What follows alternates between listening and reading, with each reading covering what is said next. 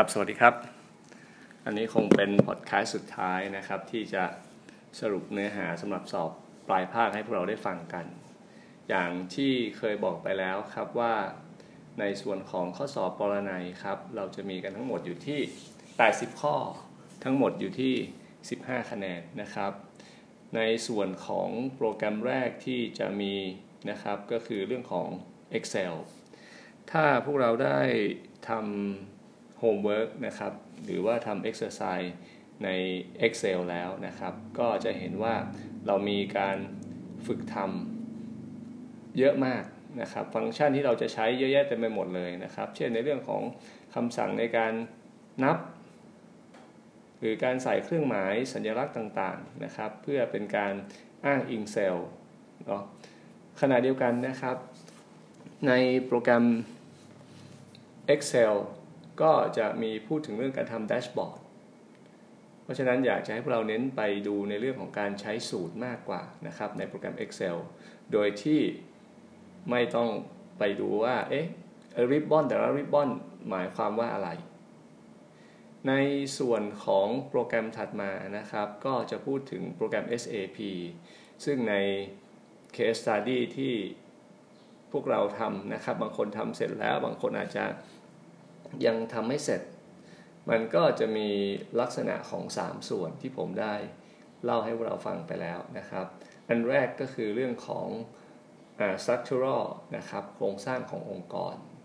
อันที่2ครับก็จะเป็นเรื่องของ master data ที่เกี่ยวข้องของแต่ละระบบ และอันที่3นะครับก็คือเป็น process หรือขั้นตอนในการใช้งานโปรแกรม SAP สิ่งที่สำคัญนะครับที่เราต้องเข้าใจก่อนก็คือการเข้าใจโครงสร้างขององค์กร ว่าในโครงสร้างขององค์กรเราแบ่งเป็น Client นะครับ เป็น Company Code เป็น Sales Organization นะครับ เป็น Credit Control Area นะครับ เป็น Pant หรือเป็น Storage Location อันนี้ต้องจำสัญลักษณ์ด้วย เพราะว่าในสัญลักษณ์ก็จะมี อ้างอิงแล้วก็ออกในข้อสอบปรนัยด้วยเช่นเดียวกันนะครับ ขณะเดียวกันนะครับ ในส่วนของโปรแกรม SAP ก็จะมีในเรื่องของการ Master Data นะครับ เพราะฉะนั้นเราต้องเข้าใจว่าในแต่ละระบบมี Master Data อะไรที่เกี่ยวข้องบ้าง เช่นในระบบ MM ก็จะมีในเรื่องของ vendor นะครับ master data ก็จะมี material master data อันนี้ตัวหลักเลย แล้วก็จะมีเรื่องของ purchasing information เพราะฉะนั้นหลักการพวกนี้เราต้องจำได้นะครับ ส่วนอีกอันหนึ่งนะครับ เราก็ต้องมาทำความเข้าใจกับคำว่า freeware คืออะไร shareware นะครับ open source คืออะไรนะครับ parasite software คืออะไร อันนี้เวลาเราไป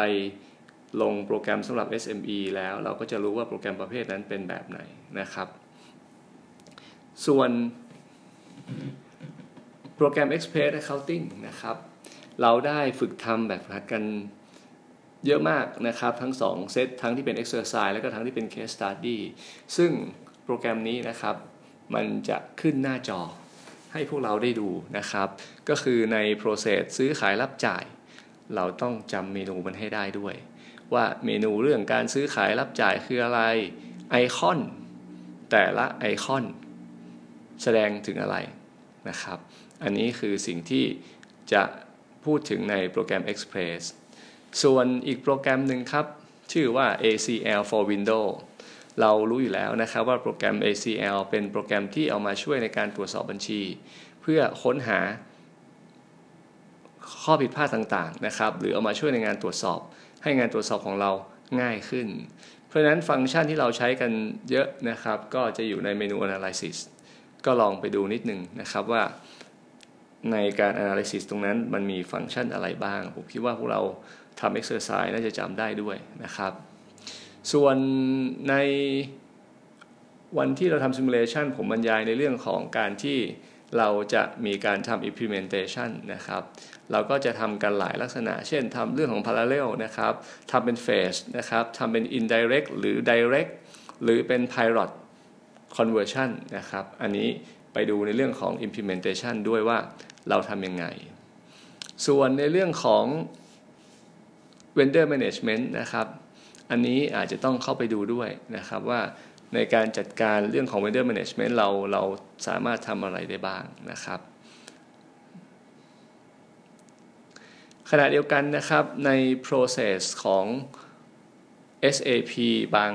บางระบบนะครับ มันก็จะพูดถึงเรื่องการออก invoice คืออะไรนะครับ มีการออก invoice อยู่กี่แบบนะครับ มีการ delivery อยู่แบบไหนบ้างนะครับ อันนี้น่า น่าจะพอเข้าใจได้อยู่ดังนั้น SAP ก็ออกเยอะเหมือนกันนะครับในในกากบาท เพราะว่าเป็นตัวหลักเลย ส่วนอีกอันนึงนะครับในเรื่องของ Excel ผมย้อนมาพอดีผมผมเปิดตัวข้อสอบนะครับ แล้วสรุปให้นะครับ ใน Excel นะครับอย่าลืมว่าเน้นการใช้สูตรจริง ๆจำสูตรได้นะครับ วิธีการใช้สูตรไม่ว่าจะเป็นการใช้ Index นะครับ การใช้ Match หรือว่าการใช้ Min ใช้ Max เนาะอันนี้ผมคิดว่าพวกเราน่าจะไปทบทวน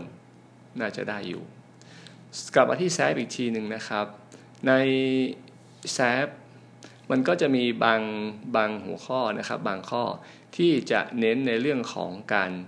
ใช้คำสั่ง ของโปรแกรม SAP นะครับ ยกตัวอย่างเช่น ถ้าผมจะไปดูว่า Stock Overview เข้าเมนูไหนนะครับ เราก็ต้องไปที่เมนูไหนบ้างนะครับ เช่น Logistics Material Management Inventory Management Environment Stock Stock Overview เป็นต้น อันนี้คือตัวอย่างนะครับ หรือถ้าเราจะ create invoice นะครับ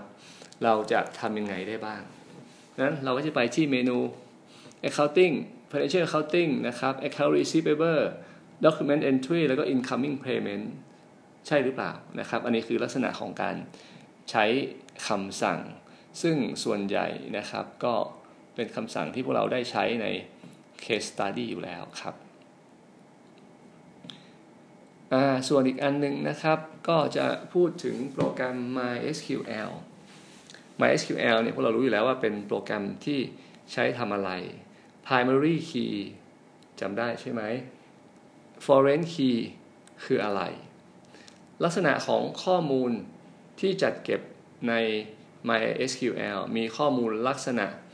ใดบ้างนะครับ ข้อดีข้อเสียของการนำฐานข้อมูลมาใช้คืออะไรนะครับ ลักษณะของการค้นหาข้อมูลนะครับ ที่ เป็นการค้นหาข้อมูล โดยใช้คำบางคำหรือว่าใช้ star หรือใช้สารพัดอย่าง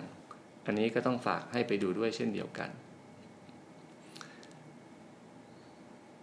ขณะเดียวกันนะครับคำสั่ง 4 ตัวหลักก็เป็นเรื่องของ data definition ใช่ไหมครับ อันนี้มันมีคำสั่งอะไรบ้าง modify update alter หรือว่า change นะครับ คำสั่งการเลือกข้อมูลมีอะไรบ้าง operator นะครับที่เราใช้ในการเรียงลำดับข้อมูล เราใช้ตัวไหนนะครับคำสั่งที่ใช้ในการเลือกข้อมูลนะครับ สัญลักษณ์ที่เราต้องใช้มีอะไรบ้างนะครับ การลบ database มีอะไร ก็ต้องกลับไปทบทวนดูครับขณะเดียวกันอีกอันหนึ่งที่ออกในส่วนของปรนัยก็คือเรื่องของ Power BI ใน Power BI นะครับ พวกเราคงจำได้ว่าสิ่งสำคัญที่สุดก็คือการเน้นเรื่องของ Data Cleaning เรามี Data อยู่เยอะแยะแต่ไปหมด แต่ถ้าเราไม่สามารถนำ Data ตรงนั้นมาจัดการ แล้วนำไปใช้ในโปรแกรม Power BI ได้ก็ไม่มีประโยชน์ เพราะฉะนั้น Data Cleaning มีมีส่วนสำคัญนะครับ แล้วอีกอันหนึ่งก็คือเรื่องของการสร้าง relationship นะครับ แล้วก็ เมนูต่างๆนะครับ ที่เป็นริบบอนก็จะพูดถึงไว้ในโปรแกรม Power BI ด้วยนะครับ Power BI ด้วย เพราะฉะนั้นใครที่ติดตาม Facebook ผมนะครับ ผมจะโพสต์อยู่เรื่องหนึ่งนะครับ เมื่อไม่นานมานี้เรื่องของน่าจะเป็นโคโรนาครับ ลองไปดูนะครับเผื่อมีเผื่อมีประโยชน์อ่า ครับก็ปรนัยก็จะมีประมาณนี้เนาะเพราะฉะนั้นกลับไปทบทวนนะครับ ซึ่งผมคิดว่าถ้าพวกเราทบทวนแล้วไม่น่าจะมีปัญหา ในส่วนที่2นะครับอีก 15%เราก็จะแบ่งเป็น 2 ข้อใหญ่ๆนะครับ ข้อแรกก็คือเรื่องของแซฟเลยเพราะนั้นเรื่องของแซฟใครที่ทำ case study คงจำได้นะครับว่าในระบบ SD มีทั้งหมดกี่ขั้นตอน MM กี่ขั้นตอน PP มีกี่ขั้นตอนนะครับ CO CCA แล้วก็ CO PC มีทั้งหมดกี่ขั้นตอนนะครับ ตรงนั้นแหละจริง ๆ แล้วมันคืออะไร จริง ๆ แล้วมันคือขั้นตอนการทำงานของโปรแกรม SAP ยกตัวอย่างเช่นถ้าเป็นระบบ PP นะครับ ในการที่เราจะทำการผลิต Material ขึ้นมาได้ มันจะต้องเริ่ม ทำการผลิตตั้งแต่ขั้นตอนที่ 1 จนถึงขั้นตอนสุดท้าย ซึ่ง Case Study จะเป็นการสอนเราใช้งานในทุกฟังก์ชันของโปรแกรม SAP จริงๆแล้วมันก็คือขั้นตอนหรือว่า process นะครับการทำงานของโปรแกรม SAP ในระบบ PP เช่นเดียวกัน เพราะฉะนั้นอันนี้ผมเน้นย้ำพวกเรานะครับว่า ถ้าพวกเราทำ simulation พวกเราก็จะเข้าใจวงจรของแต่ละระบบท่านะครับ ทำก็จะเข้าใจขณะเดียวกันถ้าเราทำเคส เราก็จะเข้าใจว่าแต่ละสเต็ปเราเอาอย่างนี้แล้วกันนะครับ คือตอนทำอาจจะไม่รู้ว่าทำตามคำสั่งอาจารย์อย่างเดียวทำตามที่เขาบอกในเคสอย่างเดียว แต่ขอให้มาคิดนิดหนึ่งว่าที่เรา create material create vendor นะครับ create สารพัดอย่าง มันเป็นการทำนะครับ ในระบบแต่ละระบบ เพราะฉะนั้นผมอยากให้เราลองวาดภาพหาความเชื่อมโยงด้วยนะครับว่าในระบบงานหนึ่งระบบงานเราเริ่มตั้งแต่ step ที่ 1 ถึง step สุดท้ายเนี่ยมันพูดถึงเรื่องอะไร เพราะฉะนั้นในส่วนข้อแรกของโปรแกรม SAP นะครับ เราจะต้องสามารถอธิบาย process ของระบบงานในโปรแกรม SAP ได้ อันนี้สำคัญมากนะครับสำคัญมาก เพราะฉะนั้น ผมบอกแล้วจะออก 3 ใน 5 3 ใน 6 แล้วกันนะครับ 3 ใน 6 ระบบ อันนี้ก็ลองไปทบทวนดูว่ามันคืออะไร ผมคิดว่าถ้าใครที่ทำ case study นะครับ น่าจะพอจำได้บ้าง ตอนนี้ยังมีเวลาอยู่ครับ ก็ยังสามารถทบทวนได้เช่นเดียวกัน ส่วนอีกข้อหนึ่งครับ เป็นเรื่องของการใช้ SQL ผ่านระบบ PHP My Admin โดยเฉพาะนะครับ ซึ่งที่เราทดลองทำกันก็คือเราใช้ Database ที่ชื่อว่า World โดยที่มี Table ทั้งหมดอยู่3 Table คือ City Country และ Country Language นะครับ ไม่ต้องไปท่องจำมาว่า structure ของ Table ทั้ง3 Table นะครับ มี Field ชื่อว่าอะไรบ้าง ข้อมูลตรงนี้ผม provide ให้หมดแล้วอยู่ในในโจทย์ดังนั้นสิ่งที่เราจะต้องทำก็คือให้ เขียนภาษานะครับ SQL ออกมา ว่าคำถามที่ถามทั้งหมด 10 ข้อ จะใช้คำสั่งว่าอะไร ซึ่งผมได้บอกพวกเราไปแล้วนะครับว่าคำถามทุกข้อมาจาก exercise ใน sheet SQL ที่ผมได้สอนไปเนาะอันนี้ก็ฝากพวกเรากลับไปทบทวนด้วยนะครับ อย่างน้อยไปทบทวนใน งานที่ทำส่งผมก็ได้นะครับว่าแต่ละข้อเราใช้คำสั่งว่าอะไรนะครับ select star นะครับ from where order by อะไรอย่างนี้เนาะก็ลองกลับไปทบทวนนั้นอันนี้บอกชัดเจนเลยนะครับว่าไม่หนีไปไหนครับ ออกจากแบบฝึกหัดที่เราทำแน่นอนครับ ก็คงหมดแค่นี้นะครับ ในเรื่องของการทบทวนเนื้อหาสำหรับการการสอบปลายภาค อีกประเด็นหนึ่งนะครับที่อยากจะฝากพวกเราไว้นะครับว่า ในวิชานี้เราได้เรียนรู้ในหลายรูปแบบ ซึ่งไม่ได้ based on lecture เพียงอย่างเดียวเนาะซึ่งในปัจจุบันมีความเสี่ยงค่อนข้างเยอะด้วยอย่างเช่นโควิด -19 นะครับ การที่ไปเจอคนหมู่มากนี่ก็อาจจะทำให้เกิดปัญหาได้ เพราะฉะนั้นเราก็ใช้วิธีการเรียนที่หลากหลายนะครับ โดยเฉพาะ simulation เราก็จะได้เห็นการทำงานจริง ๆ แล้วว่า ถ้าทำงานจริง ๆ เราจะเจอ ปัญหาอะไรเกิดขึ้นบ้าง ส่วนในการทำตามคลิปวิดีโอ หรือทำตาม case study เราก็จะต้องเรียนรู้นะครับว่าเวลาทำ case study เนี่ยแม้เขาจะบอกให้คลิกนั่นคลิกนี่คลิกนู่น แต่บางทีเราก็ต้องคิดด้วยว่าเขาให้คลิกตรงนั้น เขาให้ทำไปเพื่ออะไร ส่วนในการทำตามคลิปนะครับ ยกตัวอย่างเช่นการทำ Power BI นะครับ หรือทำแดชบอร์ดวัตถุประสงค์การทำตรงนี้นะครับ ก็เพื่อที่จะได้สิ่งที่เรียกว่า data visualization คือการนำเสนอข้อมูล เพราะนั้นเราได้ข้อมูลอะไรมาก็ตามนะครับ ต้องพยายามวิชวลให้ได้ก็คือต้องพยายามนำเสนอให้ได้